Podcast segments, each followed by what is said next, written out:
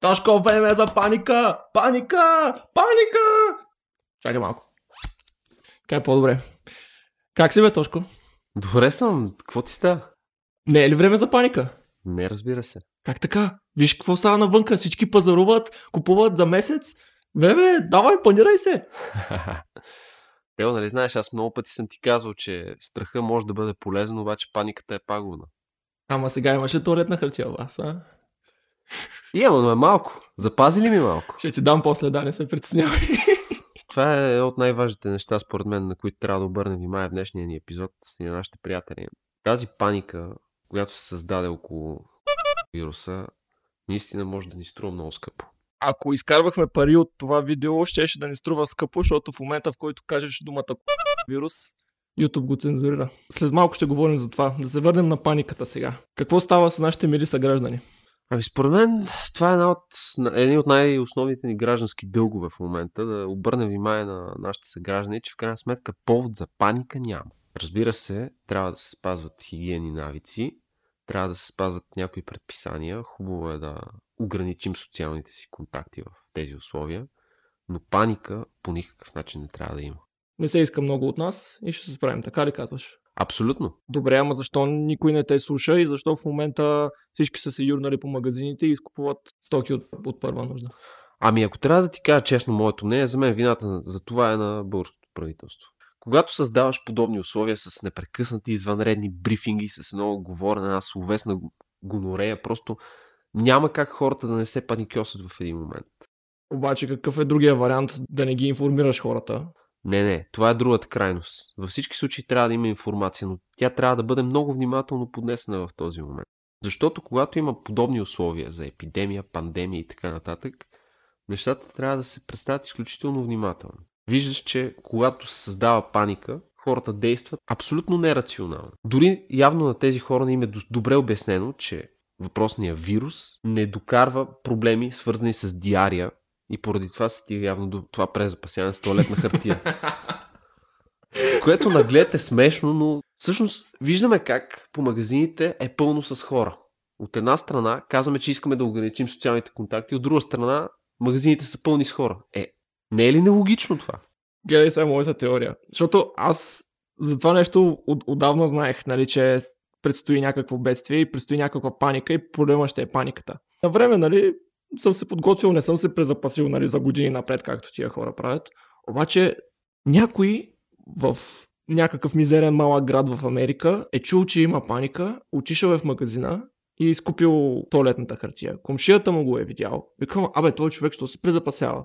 Чакай и аз да си взема. И така в малкия град се е свършила туалетната хартия. Отиват хора в съседния, гледат, абе, какво става? И разбираш, като лавина се случва това нещо. Благодарение на социалните мрежи, някой го е споделил това, как се бият хора за туалетна хартия и хората почват, да, мале, какво става? Туалетната хартия свършва човек. Улица и тълпа голяма тича по улицата и ти вървиш срещу тълпата. Какво ще направиш? Ще тръгнеш в посоката, където бяга тълпата, или ще се присъединиш към тълпата да бягаш с тях и ти да викаш? Нали знаеш, че аз обичам да ходя за риба? Окей. Една от любимите ми риби, клена, плува срещу течението. Разбираш ми идеята? Да, добре. Хубаво. Хубаво, ама ето виждаш психологията на хората каква е. Малко им е трябвало да се запалят и гледаме клипчета по цял свят, хората се бият за туалетна хартия. За мен наистина ти казвам, че хората не са виновни. Тази паника се създаде по цял свят. Аз говорех за българското правителство, но то е просто една проекция. Да кажем, че така, българското правителство, както и това извънредно положение, то се въведе почти навсякъде. Българското правителство нямаше особени опции какво да направи. То направи най-логичното. Направи това, което се прави навсякъде като превентивни мерки. Виждаме и шефа на кризисния щаб по какъв начин подхожда.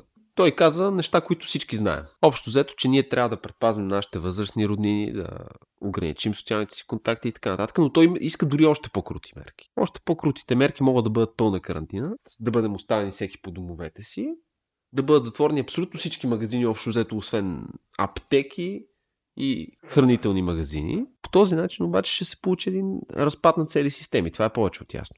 Сега въпрос е дали има условия. Ако действително ситуацията го изисква, ясно е, че здравето на хората е на първо място. Сега, при 41 заразени в България, според мен все още ситуацията не е такава. Да направя една отметка, епизода го записваме на 15-ти, ситуацията се променя ден за ден. Известно време се каним да се съберем да го запишем този епизод и аз си казвам, тази седмица не са ясни нещата около този вирус, другата ще знаем повече. Ние всъщност не знаем точно как стоят нещата. Да, Ние знаем само това, което ни казва въпросния кризисен щаб, правителството, Бойко Борисов в лайв видеята си и така нататък. Но ние не знаем много от нещата. По организация, по координация на правителството, как точно се действа. Ние, може би, сега, голяма част от тези мерки може би се предприемат, защото ние евентуално не знаем точния брой на заразените. Може да се предположи, че не всеки от тях е потърсил спешна помощ. И действително тези превентивни мерки се вземат именно благодарение на това нещо. Съответно, възможно е тези, за които се знае, че са били заразени, тяхното придвижване, нали, София, съответно да е било проследено вече, има камери почти навсякъде. Тези неща не се казват.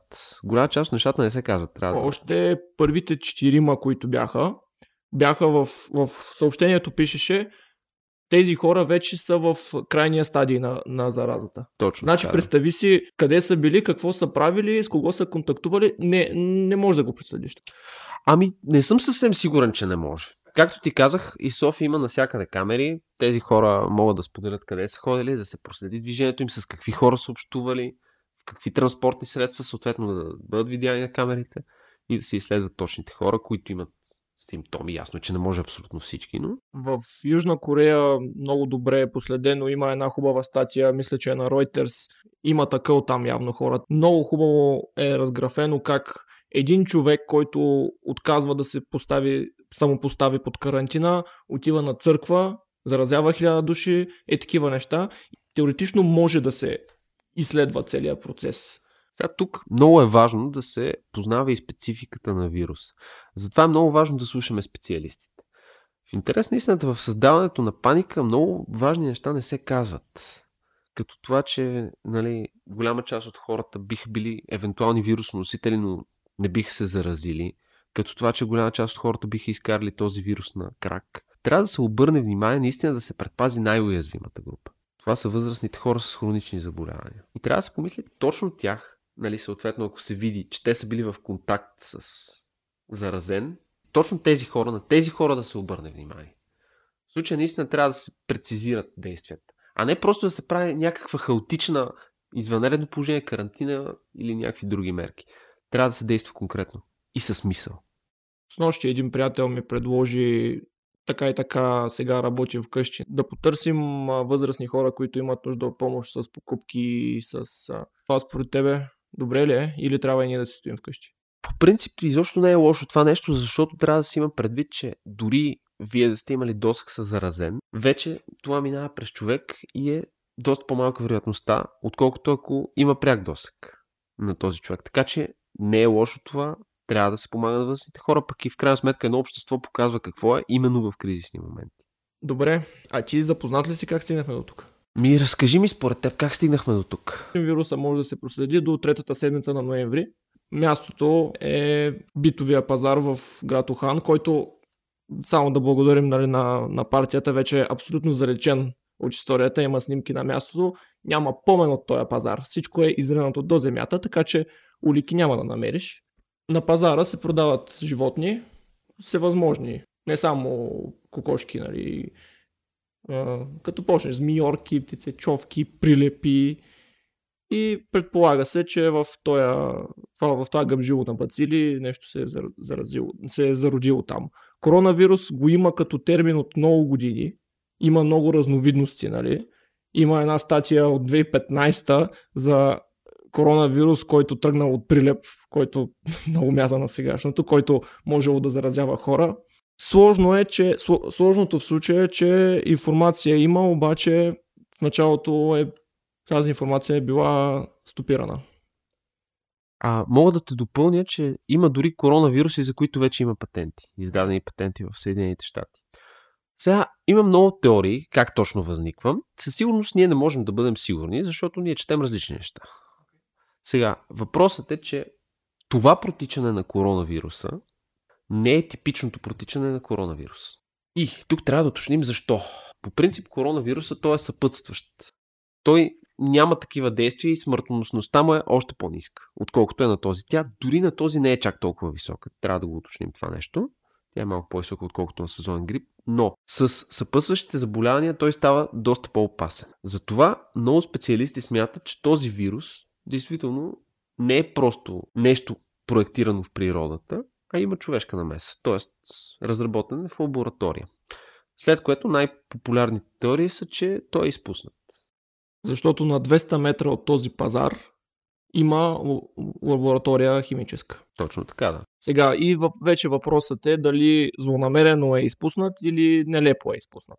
Ами, моята теза е, че по-скоро е изпуснат от немърливост. Немърливост, да. По-логично е това. Да. То те първа ще се види, но този срив икономически, който предстои, приготвяйте се, между другото, след 6 месеца продукцията, в която в момента не се осъществява, ще даде отражение. Едва ли някой го иска това нещо? Ами да кажем така, със сигурност ще има и хора, които да имат полза от това нещо, но то ще удари толкова много сектори, че някакси по-скоро ми се струва, че наистина става въпрос за изпуснат вирус. Да. Важно е да уточним действително какво ще се случи икономически. Ние не можем да го предвидим с точност, но във всички случаи мога да кажа, че най-вероятно ефектите от това, което се случва сега, в голяма зависимост от това колко ще продължи извънредното положение на различни места, ще се усетят може би между 6 месеца и година по-късно. С оглед на задлъжнялост и така нататък, времето, за което въпросните бизнеси няма да работят, няма да се усети, може би в повечето случаи веднага, но във всички случаи ще има дългосрочен ефект, ще има рецесия и така нататък. То отражение ще има дори и сега. Снощи прибирах се от магазина, вървя се, нали, спокойно, приготвил съм се, ще си работя от вкъщи, нямам проблеми аз, нали, няма да се виждам с баба ми скоро, всичко точно. Две лелки си говорят на улицата и едната беше супер притеснена и много гадно ми стана за нея. Шефа е, защото беше магазинерка. Как ако сега затвори магазина, не знае дали ще си плати наема. Точно така. Значи това са много сериозни последствия за една голяма част от населението и не знам имаме ли ресурса да им помогнем на тия хора като държава. Ами надявам се, че имаме ресурса. Ако нямаме ресурса, то трябва да го намерим. Във всички случаи, вероятно си проследил, че в много държави вече предприеха мерки конкретни и то в милиарден размер. Ще дам пример с Швейцария за подпомагане на частния сектор, защото той ще бъде изключително силно ударен от това нещо. Знаем колко частните бизнеси в България и по света работят на кредит. Наистина трябва да се помисли за помощ за тези хора. Ние нямаме данни колко хора умират от глад в момента.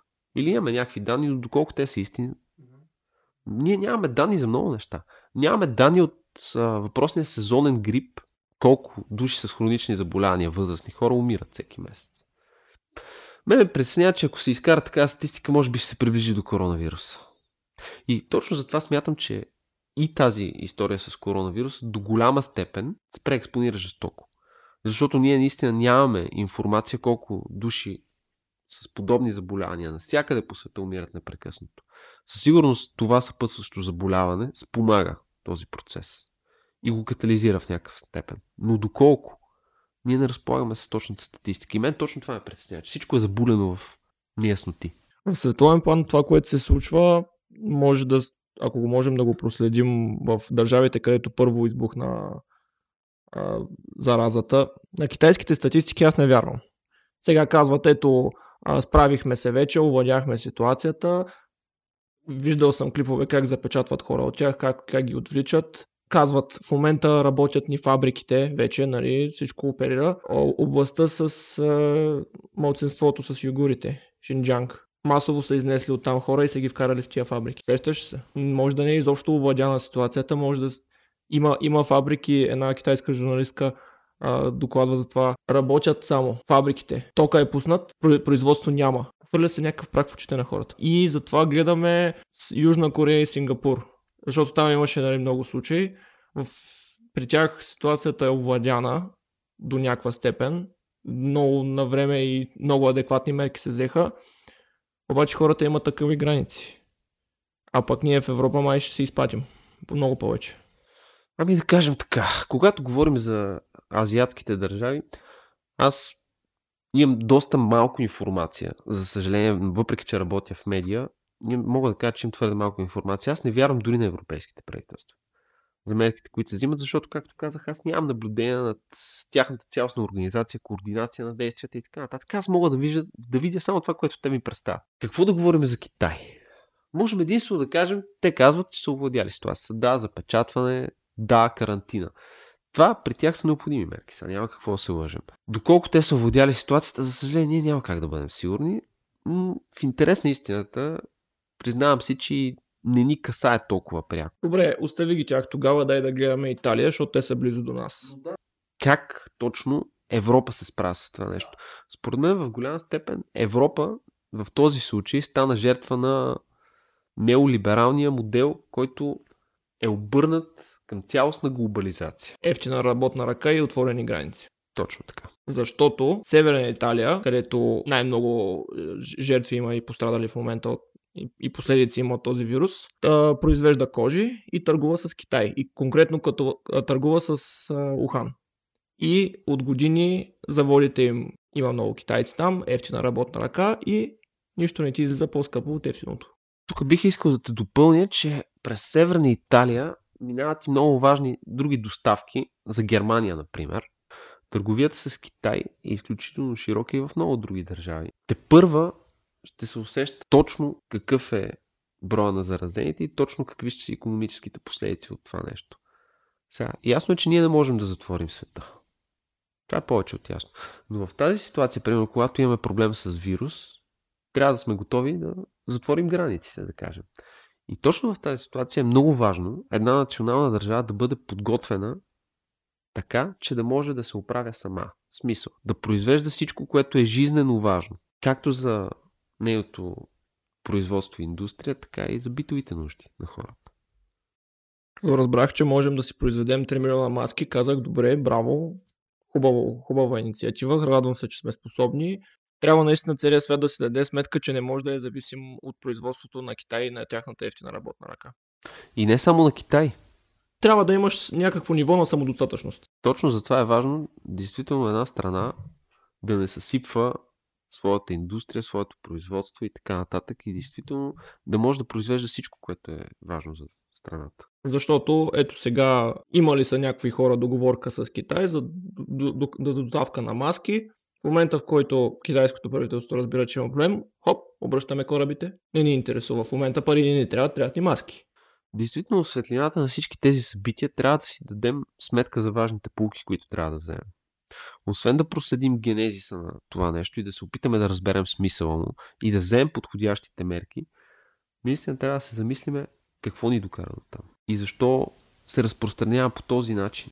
Така ни е устроен света и в миналото пандемиите, които са били чума, испански грип и така нататък, те също са били с изключително пагубни последствия и милиони души са загубили живота си. Света не е бил устроен по този начин, който е сега и трябва да други мерки трябва да дадем. Точно така, ако искаме света да се развива, ние трябва с оглед на данните, които имаме и на ситуациите, които се създават, да преминаваме на следващото ниво. Според мен решението на проблемите ще дойде от по-добрата информация. Защото това не е силата на нашето съвремие, това колко добре можем да бъдем информирани. Проблемът ни е колко зле сме информирани, но потенциалът го имаме. Затова да се върнем на средствата за информация. Казваш, слушаме експерти, обаче новинарският цикъл в момента е отвратителен. Да, новинарският цикъл се върти единствено около коронавируса. Виждаме как започнаха да създават все повече възможности да се печели покрай това нещо. И мен силно ме притеснява това, че вече нещата си излезе от контрол. Дори когато става въпрос за нещо ключово за човешкото здраве, ние мислим как да печелим. Това си е чиста проба тарикатлък, не знам. Да се възползваме от ситуацията, да изкарим нещо. Ами просто вече наистина всичко опира до това. Не е случайно един от популярните трактати вече каквото и да ти говорят, става въпрос за пари. Да, видях, че в eBay се продават вече маски с голяма наценка, тоалетна хартия даже се продава без майтап.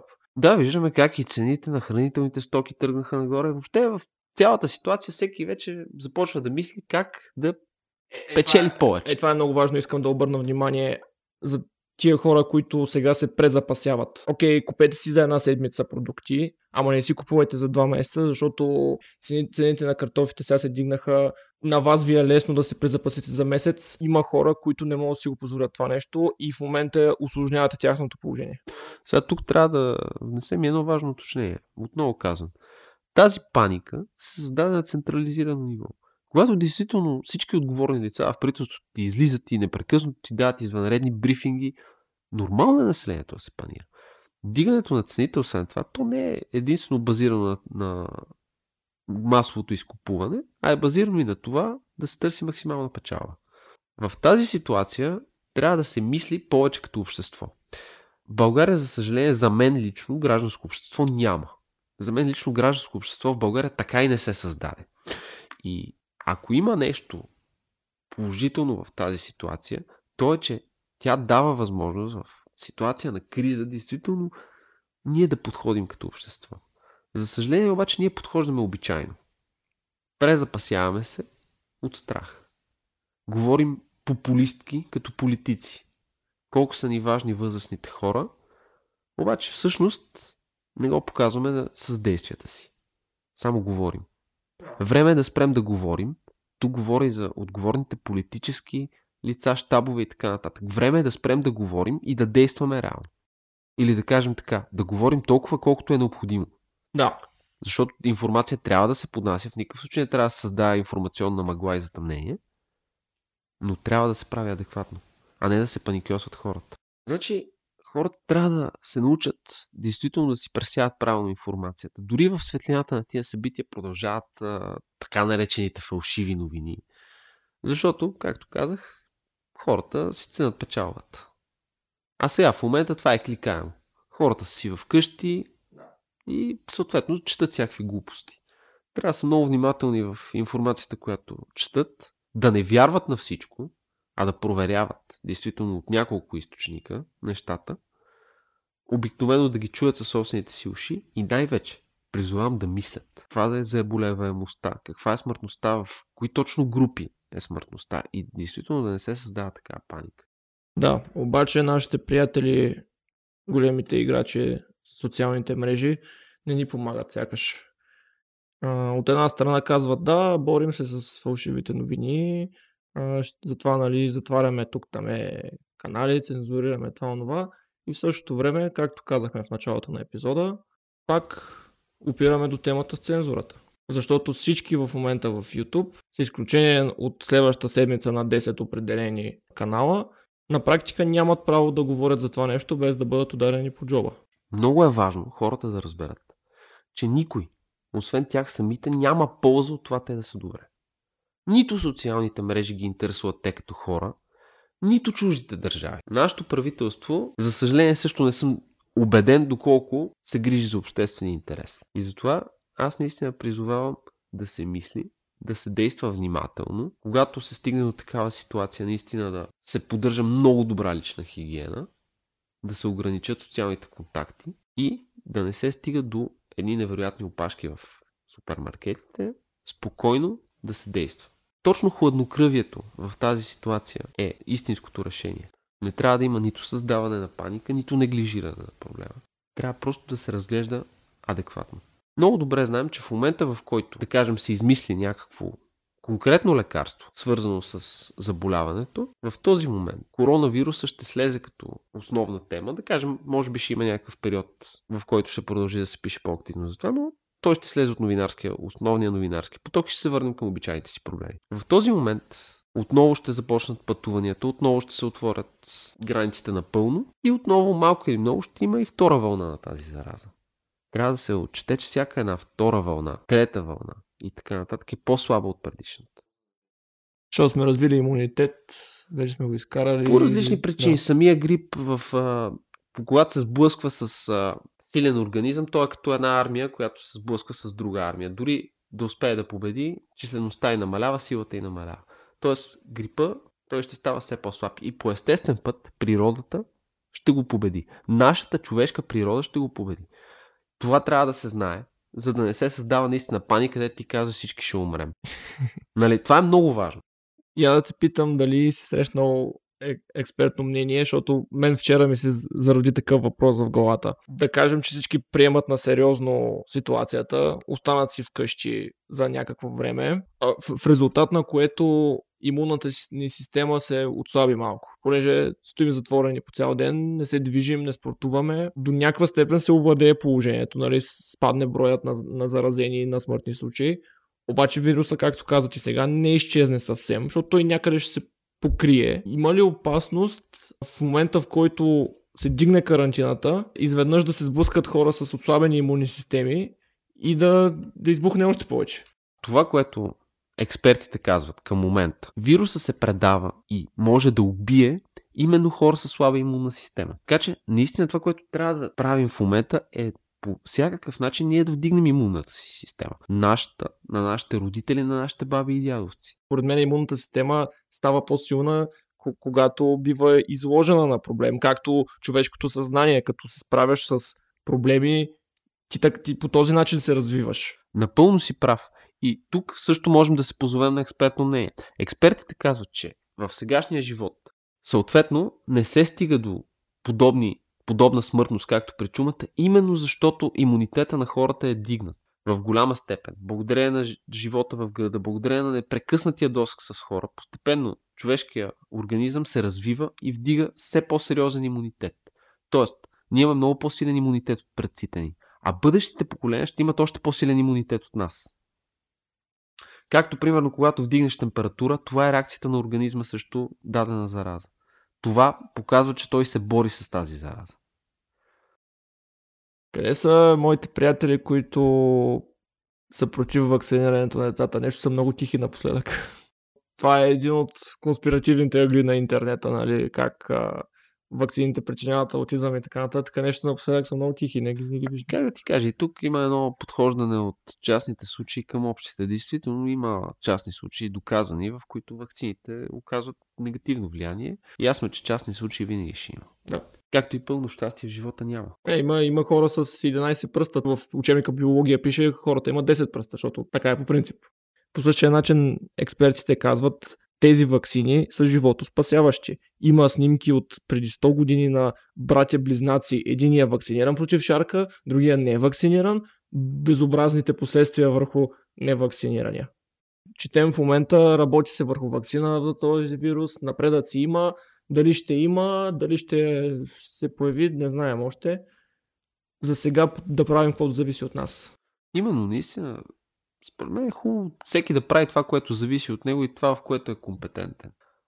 Мой колега ми подсказа, че все повече се увеличило търсенето на книгите на Албер Камю и така нататък. Наистина, в такива моменти хората стигат до конвенционалните знания. Спират да вярват на медиите, спират да вярват на телевизора, което е положителният ефект. Това е много хубаво всъщност. Това е положителният ефект, да. Аз се обръщат към книгите, които са базирани наистина на изследвания, на експертно мнение, а не на публицистика. Ако можеш и когато не сме в карантина и така да мислим, да четем повече книги и да гледаме по-малко телевизия. Може би е доста добре да започнем да го правим. Ние с теб го правим, но казват, колко ми е скучен живота, не живеем в интересни времена. Ето ви на сега, интересни времена. В момента не са много интересни, защото цял ден се говори за коронавирус. Може да си извлечем много ползи. Казахме в началото, при структуриране може да си направим, нали, на производството, към целия ни икономически подход. Може да си пренаредим нашите ценности, как да се информирам, да гледам по телевизора какво ми говорят или да седна вкъщи да чета книги и на базата на тези знания вече да асимилирам информацията, която е безкрайна и необятна и това е много яко, ама като имаш вече една здрава основа, много по-добре. Да, според мен именно това трябва да се акцентира повече, да направим правилните изводи от тази ситуация. Аз не съм съвсем съгласен с теб, че не живеем в интересни времена, също това са доста интересни времена. Имам предвид, примерно преди половин година, нали, такива неща се чуват.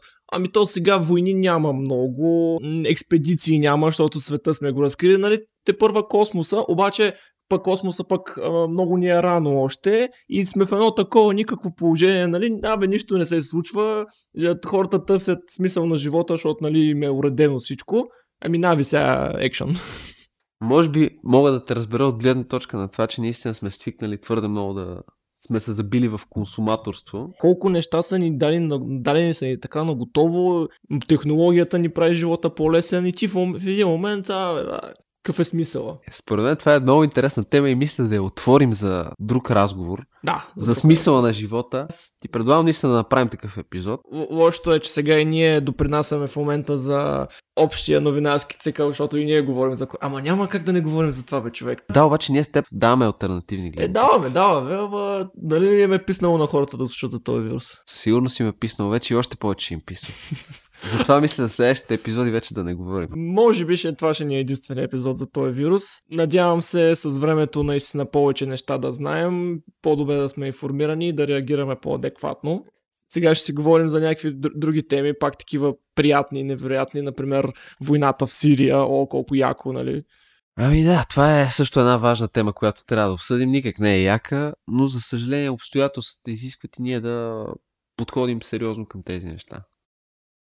След като вече обсъдихме наболялата тема с коронавируса, ще ми се да се спреме и на още една много важна тема, която лично ме вълнува, предполагам тебе и нашите приятели също. Не знам дали за всички наши приятели е толкова вълнуващо, може би трябва да бъде. Става въпрос, разбира се, за напрежението по гръцко-турската граница с мигрантите, което, между другото, в някаква степен се усети, макар и доста по-леко и по нашата граница. Да кажа защо това е важно. Или няма нужда да казвам защо. Абе, я кажи. Добре, айде ще кажа. Положението е такова, че в момента Турция натиска за влизането на определен брой мигранти в Гърция. Различните данни сочат различни цифри за въпросните мигранти, но да кажем, че те не са никак малко. Турция се опитва да ги вкара насилствено в Гърция, буквално, бутайки огради, ползвайки се озатворен газ срещу гръцка полиция. Самите мигранти са поставени между чука и наковалния. Искат да избягат от условията в Турция, които явно не им харесват. От друга страна са посрещнати също с озатворен газ от гърците, които не ги искат. Съвсем естествено. Това създава условия за лоши неща, буквално по границата, които не чак толкова широко се отразяват в България. Още повече в светлината на вируса, но да кажем, че ситуацията е доста сериозна. Ти запознат ли си в подробности с казуса Тел? Само да кажа, че Тошко е на практика експерт по тази тема. Това му е работата от една страна и той доста статии е написал за последните години за положението в Близкия изток. Въобще можете да му се доверите, нали? Аз ще ви дам накратко моята гледна точка като човек, който не се занимава с тия неща. Как според мен се е стигнало и ще помоля да ме поправиш и да ме допълниш. Винаги за теб. О, колко мило. От остатък от предната мигрантска вълна, която беше 2016, останаха едни 3 милиона души в Турция, които в кавички се водиха сирийски. Добри хора. На практика бяха... Леши. Кой знае какви. Ердоган ги държеше, поиска пари от Европейския съюз, защото неговата теория е: ама то вие ги искате тия хора, вие си ги прилапвате с вашата социална политика, аз нямам, какво да ги правя, дайте ми пари. И въобще ги рекетираше. Използваше ги. Това за мен е абсурдното в ситуацията, как едните казват: о, колко имаме нужда като общество от тези хора, не знам си какво, и в същото време той ги използва като бам-бам. Явно са му се озъбили от Европейския съюз и той първо нахлу в Сирия с войска под претекст, че ще си вземе някаква територия и ще настани тези хора там, понеже според него така било правилно, не знам, може и да съм го разбрал грешно, след което някой му е казал: бе, човек, какво правиш? И неговия отговор е първо да каже: добре, всеки от тия мигранти в рамките на еди какво си време е напълно свободен да напусне турската граница, няма да го задържаме, да ходи да там, да се оправя. Другото е, както виждам в момента, че той се опитва да атакува европейците с техните морални ценности, защото той се опитва на тях да им втълпи, че те са лоши хора, което е супер абсурдно в цялата ситуация, но накратко така ги виждам аз нещата. Сега даваме думата на Тошко да разтегли един хубав лукум турски. Ами да ти кажа честно, аз не смятам да разтягам лукум, искам да говоря супер конкретно и с данни. Още по-добре. Въпрос. Общо взето в момента Турция наистина държи в шах Европейския съюз с въпросните мигранти. А Европейския съюз от своя страна се докара до ситуация на цукцванг. Как се стигна до това нещо? Европа много дълго време с своята организация общо взето не вземаше категорични действия по турските операции в Сирия, така наречени. Турция на два пъти, не на два пъти, повече пъти, но да кажем два пъти с по-сериозни операции, наруши суверенитета на Сирия, влезе в чужда държава и с цялата си наглост поиска от НАТО да се защитава в чужда държава. Разбираш за каква ситуация говорим. Аз идвам във вас, нападам те, след което искам помощ за защитата си от теб. Абсурдно, да. Наистина става въпрос за нещо абсурдно. Но Европейския съюз не предприе необходимите икономически мерки. Сега тук трябва да уточня нещо важно. Турската икономика все още в голяма степен е много зависима от европейската и по-конкретно от германската икономика. Ако Германия имаше желание да наложи реални санкции върху Турция, можеше да го направи, при което действително да контролира в голяма степен Ердоган. Германия и Европейския съюз в цялост не предприеха тези действия. За тях сирийците останаха просто пушечно месо, защото техните отношения с Турция са много по-важни. Те така или иначе са прекратили икономически взаимоотношения с Сирия и тях съдбата на сирийския народ най-отговорно го заявяваме. Изобщо не ги интересува. Години наред европейските агенции лъгаха по отношение на Сирия. А когато се изфабрикуваха доказано химически атаки в град Дума, европейците масово в своите медии общо взето говореха за чудовището Асад, но не говориха за чудовището Ердоган, когато влезе в Сирия и започна да... Бам-бам! Точно този двоен стандарт в представянето създаде чудовището Ердоган. Създаде предпоставката Европа да бъде заплашена от тази мигрантска криза. За мен е много важно да назовем конкретно виновниците, за да бъдат ориентирани хората за какво наистина става въпрос. Сега, конкретно за мигрантите. Каква е целта им? Моята хипотеза е, че Турция иска да вкара въпросните мигранти в Гърция, за да я взриви отвътре. Гърция години наред е конкурент на Турция по отношение на източното Средиземноморие. Турция има и много други конкуренти по тази полоса, в това отношение Сирия, Либия и така нататък. Изобщо не са случайни тези войни, които се случват. Турция има противоречащи си интереси и с Русия. И поради тази причина двете страни в момента са в изключително обтегнати отношения и на практика водят прокси война в Сирия. Затова в момента Турция упражнява сериозен мигрантски натиск върху Гърция. Но да се спра защо за мен беше толкова важно да направим този епизод. Гърция в момента има доста боеспособна армия. На гръцката полиция по границите помага и армията. Гърците са напълно запознати с опасността от тези мигранти, които, както ти добре спомена, не са сирийски мигранти. Една голяма част от тях са good people. Икономически мигранти са. Голяма част от тях дори не са икономически мигранти, те са туркмени, също има много сред тях, които са нарочно поставени от страна на Турция именно за натиск. Част от тях са членове на радикални групировки, екстремисти и така нататък. А те не са и външни хора, така ли? И голяма част от тях не са дори външни хора, са подготвени в Турция вече войници. Да си го кажем директно. Съответно в тази ситуация Европа не може да си позволи също тези мигранти да влязат на нейната територия и затова сега негласно подкрепя Гърция и отказва да подкрепи Турция. Но мерките, които са взети от страна на Европа, са крайно не навремени. Но да кажем така, Гърция има силата, има възможностите да се справи с този мигрантски натиск поне към този момент. Каква е опасността за България? Ако Гърция се справи с този натиск, тук стигаме вече до моята хипотеза. Може да се усили натиска върху България. Те ще дойдат при нас. Защото те просто няма откъде другаде да минат. Тук вече опира до това колко българското правителство е подготвено за такъв сценарий. За съжаление, аз дълбоко не вярвам на българските институции и затова съм силно притеснен от тази възможност. А каква е реакцията на, пак да кажем, на Европейския съюз и на НАТО? Ами сега в момента реакцията на Европейския съюз е общо взето от една страна леко по-заплашителен тон към Турция. Какво даже... се изразява това? И видях някаква кифа от Европейския съюз, патрулираше с бат Бойко в един хеликоптер и гледаха границата. Поправиха тия хора там и... Да кажем така, сега в момента Европейския съюз предприема метода на моркова и тоягата. От една страна обещава на Турция още пари. Опитва се да подкупи Турция да си държи мигрантите на своя територия.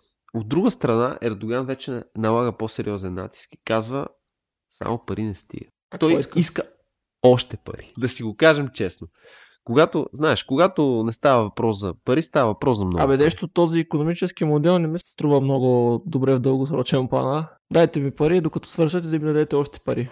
Общо взето, Европа се постави в такова условие, че ще бъде шантажирана. Ще бъде шантажирана и в бъдеще. Защото не предприе необходимите мерки.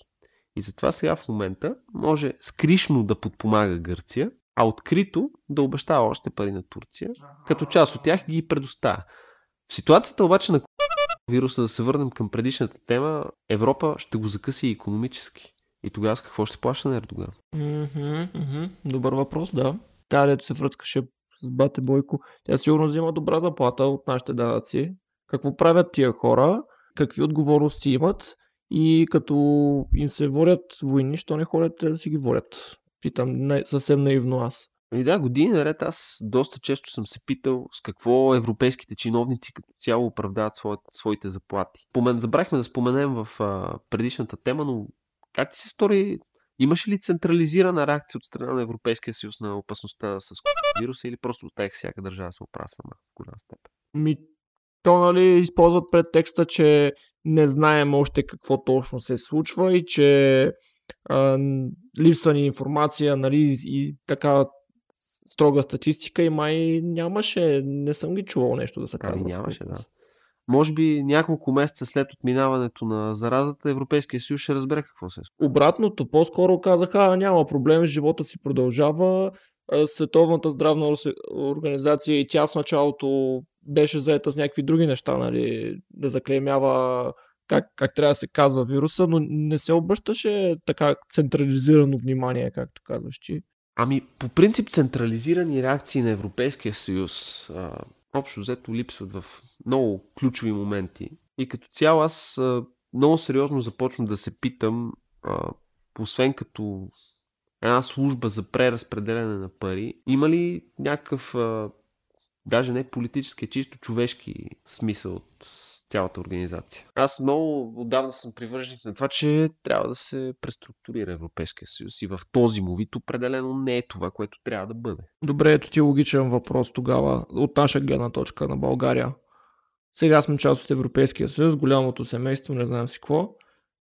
Разпада се Европейския съюз. Ердоган с 2-милионната си армия просто влиза в на Балканския полуостров. Има НАТО за тая работа, ще кажеш, знам, ама те са втората най-голяма армия в НАТО след САЩ, нали така? Ами, дори самия факт, че обсъждаме хипотеза една държава в НАТО да нападне друга държава в НАТО, показва колко вярваме и на НАТО. Да кажем, че предстои икономическа криза заради вирус или за това, но и Америка в един момент казва, пичове, оправите се, защото и ние сме го загадали тук. И читраква с пръсти и изчезваме. Покрай Европейския съюз отворихме една много интересна тема за бъдещето и на НАТО. Ами, как ти се струват изказванията на това приятел Доналд Тръмп по отношение на НАТО? Той казва, че Америка плаща прекалено много. Точно така. И в замяна по неговите думи получава прекалено малко. Mm-hmm. Тоест риториката му е, че те си имат проблеми и те имат да си ги решават. И не смятам, че Америка трябва да е полицията на света и не смятам, че тя трябва морално да назидава и да създава войни и да създава конфликти в Близкия изток. Аз съм много щастлив, ако не се занимават те. От друга страна, Конгреса им там казват, ама ние в момента, в който се отдръпнем, Русия и Китай пристигат. С други думи, можем да обобщим, че най-антинатовската риторика я води президента на щатите. Не е ли така? Аз не знам, абсурдно ли е? Всичко ми се струва абсурдно. Абсурдно е на база на икономическия и политически модел, който налагаха години наред демократите и някои републиканци в щатите. Аз честно казано, преди това движение, което създаде Тръмп, реално не виждах разлика между двете партии. Биеха се по гърдите. В крайна сметка, външната им политика беше все една и съща и все едни и същи простотии се правиха. От наша гледна точка. Точно така. Като цяло промяната, която дойде в щатите, беше обръщането от паричния капитал, от финансовия капитал към индустриалния капитал. И другата голяма промяна е именно това отношение по отношение на НАТО, по отношение на дърпането на част от войските на щатите от Сирия. Години наред Съединените щати водеха една политика на разточителство, така да я кажем, по отношение на външнополитическите действия. Докато сега тя претърпя промяна и вече имаме един малко по-различен играч. Едни щати, които не се бъркат, да кажем, чак толкова. И в този момент започнаха някои много интересни промени. Почна някой друг да се бърка или какво? Те касаят в голяма степен Близкия изток. Не, самата политика на щатите. Те няма да се отдръпнат като голям играч там, просто съблюдават по различен начин своите собствени интереси. Съответно, промени се и политиката на Турция. Турция в голяма степен си повярва, че е много основен играч. Турция наистина е голям играч. Наистина е втората по големина армия в НАТО, но нека да кажем така. Турция започна да се заяжда открито с Русия, която в крайна сметка е втората ядрена държава. В смисъл, едната от двете ядрени държави, даже не мога да кажа, нали, коя е по-сериозен ресурс между Русия и щатите. Сега, много интересно в случая за мен и е хубаво да го спомена това нещо. Какво точно се случва в Сирия и как това повлия този мигрантски натиск? В момента властта на Ердоган от една страна в Турция, в самата Турция изглежда поразклатена. И именно това наложи тази турска операция в Сирия. От друга страна, това споразумение за Идлиб между Турция и Русия изглежда по-скоро като леко отстъпление на, на руската и сирийската. То даже не можем да кажем армии, защото те водат само с определени бойни единици, бойни действия. Но да кажем така, руските и сирийските части постигаха успехи преди споразумението в Идлиб. Но с оглед на ситуацията в Турция, вътрешната ситуация в Турция, явно се стигна до някакво споразумение, за което ние нямаме достатъчно информация между Путин и Ердоган. И военните действия в региона бяха, в въпросната провинция Идлиб, бяха временно преустановени. Като това временно преустановяване, както казахме, е просто едно преструктуриране на силите и военните действия ще започнат отново. На базата на това Ердоган ще използва тази карта, този кос, за да натисне Европа и да каже, ето, идват при нас мигранти от Идлиб, съответно ние трябва да вкараме част от нашите мигранти в Европа. А Меркел, Макрон и останалите трябва да вадят нови, все по-големи пачки, за да не се случва този момент. Theodore says good things about everyone. Казах ти как се докарахме. Докарахме се чрез една пасивност на Европейския съюз. Чрез липса на адекватни действия по усмиряването на Турция. Да. Знаеш, когато се случиха всичките репресии вътрешни в Турция над военни, журналисти и така нататък, това беше един така слаб, бих казал, опит за военен преврат, който Ердоган лесно и бързо овладя, след което започна едно сериозно прочистване. Очисти си опозицията. Но с оглед икономическите взаимоотношения между съответно Русия, Турция, Европейския съюз, Турция, Щатите, Турция и това, че всеки иска да запази Турция като стратегически партньор, не се предприеха необходимите мерки, след което се създаде въпросното чудовище Ердоган, което влезе в Сирия, което сега заплашва Европейския съюз с мигранти и чиято стратегическа дълбочина заплашва България. Няма какво да се лъжим. Колко е голям Истанбул? Той веднъж на 10 години се отвоява, така че. Да. 2000-та беше 8 милиона, 2010-та беше 16, сега сигурно е 20 и няколко. Так, колко му е на този Истанбул да погълне една малка България? Аз съм сигурен, че ако дойдат в 9 часа една делегация от Турция в нашето министерство и кажат, подпишете е тук, че Османската империя се връща, в 9:30 сме го подписали. Общо взето, да. Няма да има военни действия, няма да има, просто идват и казват, така решихме, нещо против, не е добре. Посещението на Бойко Борисов в Турция, какво целеше? В голяма степен това посещение целеше именно тази криза нас да ни подмине по някакъв начин. Как? Ами точно това е въпросът, как? Единственият начин това да ни подмине е по някакъв начин ситуацията в Турция да се промени, но тази ситуация в Турция дори да се промени, как да сме сигурни, че там няма да дойдат дори по-радикални хора от Ердоган. Ти, както и го каза в началото, благодарение на някаква алчност, всички страни са ги оставили да си правят каквото си искат и сега каква е тази ситуация и срак се в гащите си, как да не ми мирише. Именно това е ситуацията. Но колко често си чул това да се казва в публичното пространство? О, не, да не се посмял да говориш за такива неща. Медиите масово пишат за това, че Турция е поискала защита от НАТО в Сирия. Аз наистина това много силно ми повлиява на психиката. Как ти влизаш в чужда суверенна държава и искаш защита от това, че домакина се опитва да опази територията си от теб и населението си от теб? Това е супер добро, да. Наистина това лицемерие, тези двойни стандарти докараха до тази криза. И това трябва да бъде казвано ясно. Можем да обърнем внимание по същия начин и на действията на Ердоган в Кипър, да речем. От кога са тези действия? Съвсем наскоро. Турска армия влезе в Кипър, имаше известна съпротива от Гърция. Европейския съюз отново общо взето се позиционира в случая, то май не трябва да се прави така, но не предприе никакви реални икономически действия това да не се случва и Ердоган започна да си разиграе коня и в Кипър. Всички тези примери ги давам просто за да стане ясно как пасивността е съучастничество.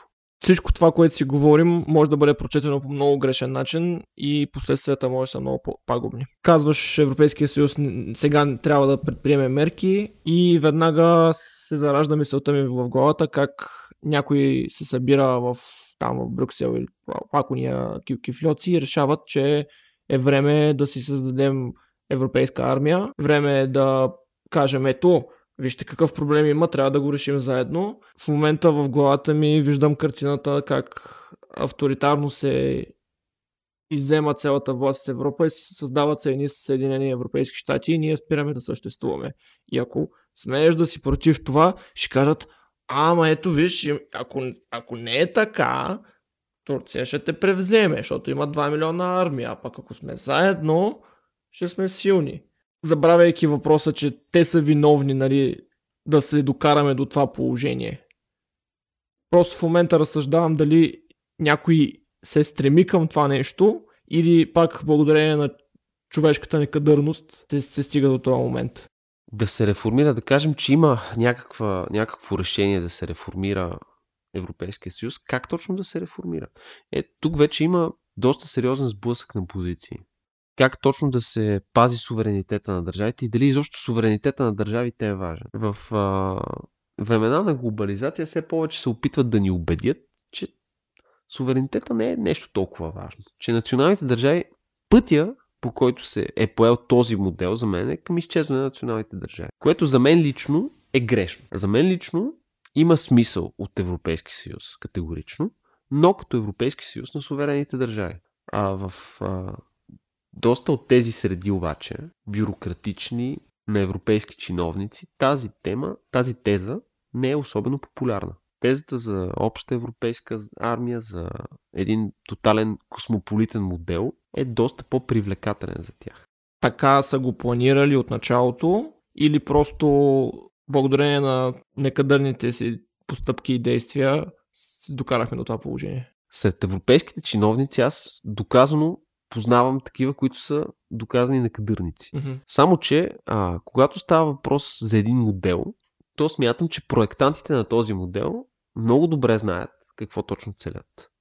Централизираният модел на Европейския съюз, за мен, цели това да се случи. Или казано с други думи, има воля от страна на различни хора и организации, да уточня и корпорации, които имат полза от това нещо. Като цяло начинът на мислене на хората трябва да бъде насочен към това да не мислят кой има полза и кой няма полза от определени неща. Обикновено се представят, ние всички имаме полза, ние всички сме добре, дали е така? Ти сещаш ли се за нещо, което да е полза за всички? Звучи абсурдно, ние не сме мравки, ние сме хора. Мравките разсъждават така, колективно в името на мравуняка за общото. Именно това е начинът за създаване на една биомаса, просто да се мисли на база потребност индивидуална, към момента, за днес, консумация. Не задавай въпроси, консумирай продукти и се радвай за следващите продукти и това е. Точно така. Така че ние много добре трябва да си дадем ясна сметка като държава, ако действително сме държава, какво е от полза за нас като българи, като общество. Но за съжаление ние отдавна не мислим в категорията общество. Това го обсъждахме с теб в един от предишните ни епизоди, че ние мислим всеки за собственото си оцеляване. Ние не се разглеждаме като общество. Пропуснахме да кажем в темата за вируса това нещо, че реално погледнато моите действия, моите превентивни мерки, които аз вземам, ще окажат влияние и върху моята баба, и върху твоята баба, както и твоите. Да. Именно това е волята да създадеш общество. Да действаш координирано за общото благо. Но ние действаме координирано единствено за благото на въпросните чужди корпорации, а не за нашето собствено. И за хората, които казват, не трябва да има граници, трябва да глобално да сме едно. Ето ви сега нагледен пример с глобална пандемия и как всъщност е доста добра идея да имаш граници. Абсолютно. Това е кристален пример. И нека спрем на следното. Втората световна война, войната сега, прокси войната в Сирия. Нещата протичат по много, да кажем така, еднакъв начин. Едни и същи хора, едни и същи кръгове, едни и същи корпорации, военно-промишлени комплекси имат полза от това нещо. Често даже те финансират и двете страни. Въпросът за тях е да има война. Те имат полза от война, от възникването на военни действия. А обикновените хора, те имат ли полза от война? Ти имаш ли полза от война? Аз имам ли полза от война? Обикновеният сириец има ли полза от война? Или да кажем хората в Мали, които са в състояние на непрекъснати конфликти. Конфликта, който създаде Саудитска Арабия в Йемен. Може би в друг епизод ще изследваме от психологическа гледна точка и от гледна точка на организация на обществото, как се стига до там властта да попада в ръцете на едни хора, как се формират тези иерархии в обществото, защото това е разковничето тук на цялата тая работа. Очевидно нещата са излезли извън контрол, вече не знам и аз как ще се реши целият този проблем, защото света в момента е така устроен. Ами аз пак ще задам този въпрос, зависи за кого. Говоря за мен и за тебе, за големите корпорации не само 5 пари не давам, ами да. За тях всичко е прекрасно обаче. О, да, страхотно е.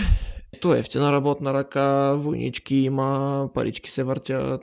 Аз смея да твърдя, че от пандемията с вируса те пак ще имат полза. Само се замисли. Дребните бизнеси са поставени в условия на тежка ситуация, рецесия и така нататък. Налага им се да продадат бизнеса си на по-големите. Ето ти отново някой, който има полза от това. С което не искам да кажа, че вирус е пуснат нарочно или нещо. Просто казвам, че имат полза.